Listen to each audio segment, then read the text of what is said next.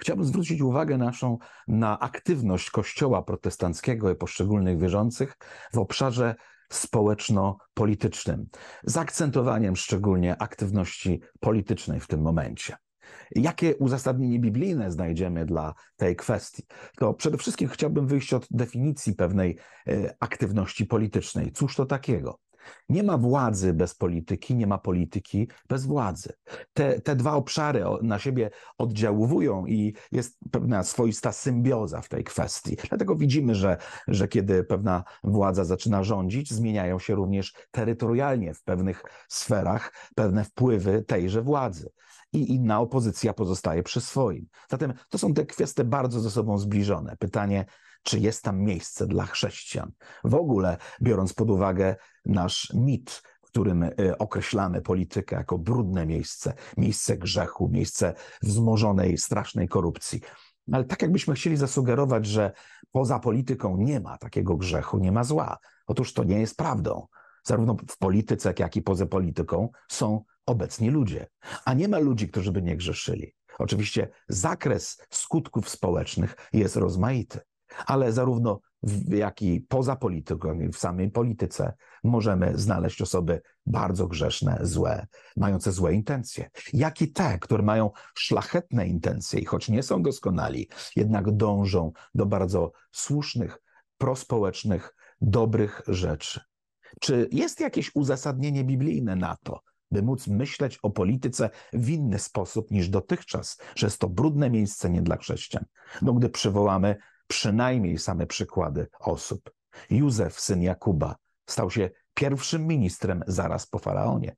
Miał ogromne wpływy społeczne i polityczne. Od niego tak wiele zależało. Jak to się stało? I Bóg do tego dopuścił? Tak, no na to go wybrał i użył jego pozycji władzy, jak i polityki do tego, by ratować naród. Naród, który dopiero wtedy tworzył się i konstytuował jako naród izraelski i naród wybrany.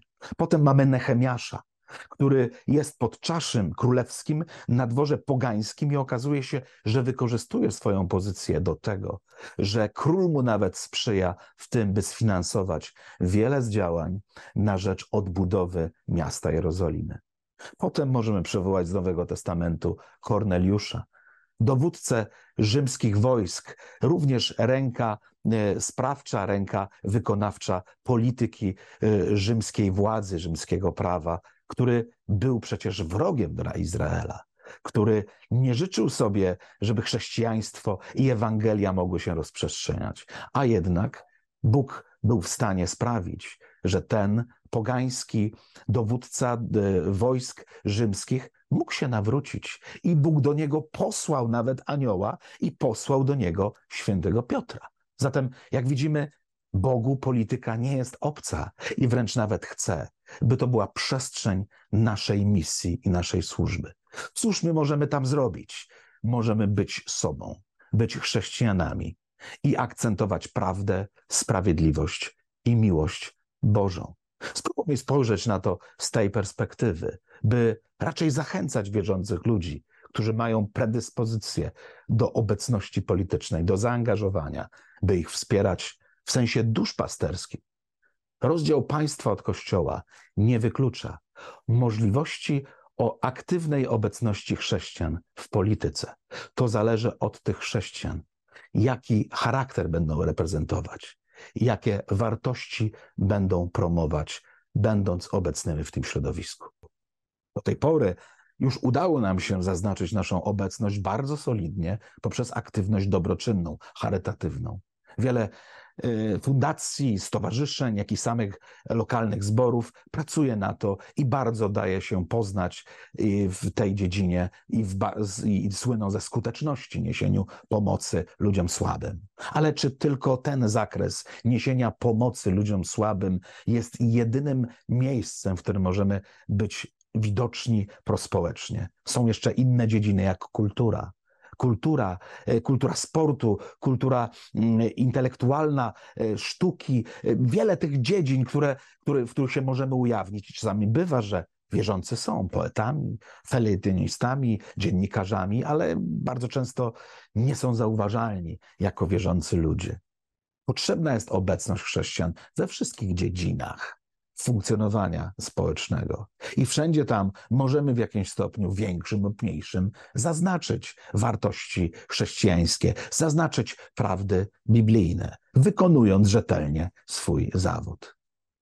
Czym możemy to podeprzeć? W jaki sposób uzasadnić biblijnie? Bo przecież my nie jesteśmy z tego świata. Nasza ojczyzna jest w niebie, a możemy skrajnie zajrzeć do tekstu i powiedzieć: Wyjdźcie mój ludu spośród niego, nieczystego się nie dotykajcie. Czasami tak jest interpretowane nasze, nasze działanie, nasza postawa wobec tego świata i marginalizujemy siebie sami.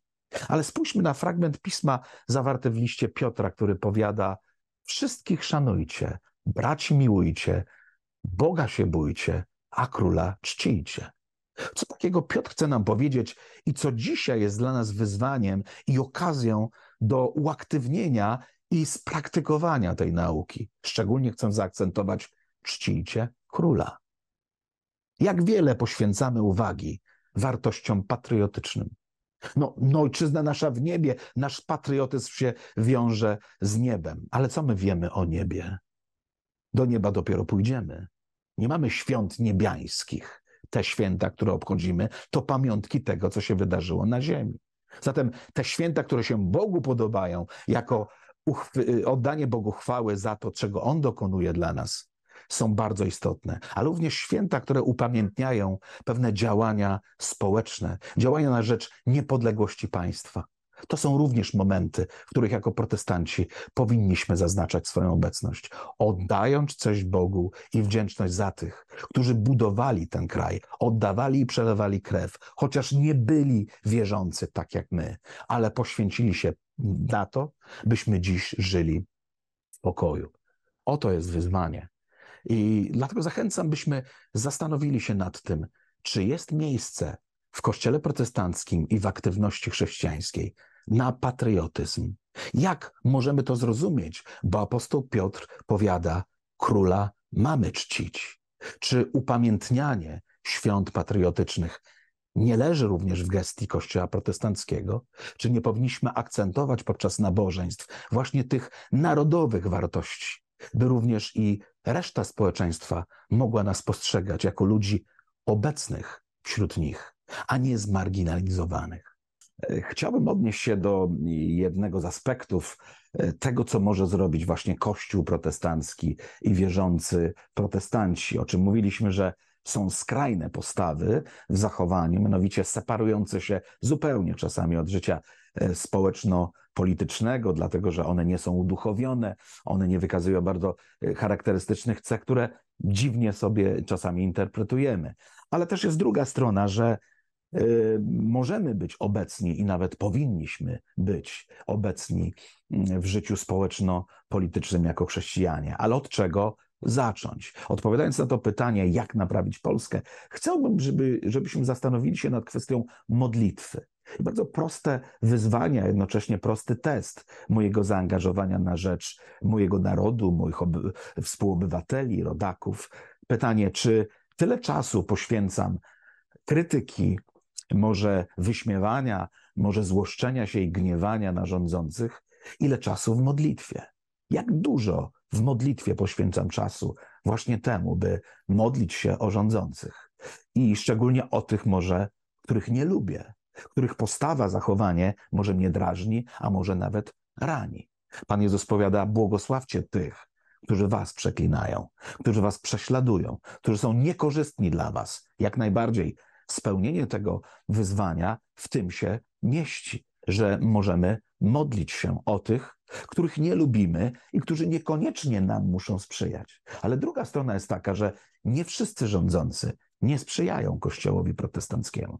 Zatem tym bardziej potrzebują wsparcia. I o tym mówi apostoł Paweł w pierwszym liście do Tymoteusza w drugim rozdziale, że chce, aby mężczyźni wnosili czyste ręce, zanosząc modlitwy i błagania o królów, o rządzących, o zwierzchników. To jest nasze wyzwanie. Pytanie, czy tyle samo poświęcasz czasu w modlitwie, ile czasu narzekasz, psioczysz i krytykujesz władzę?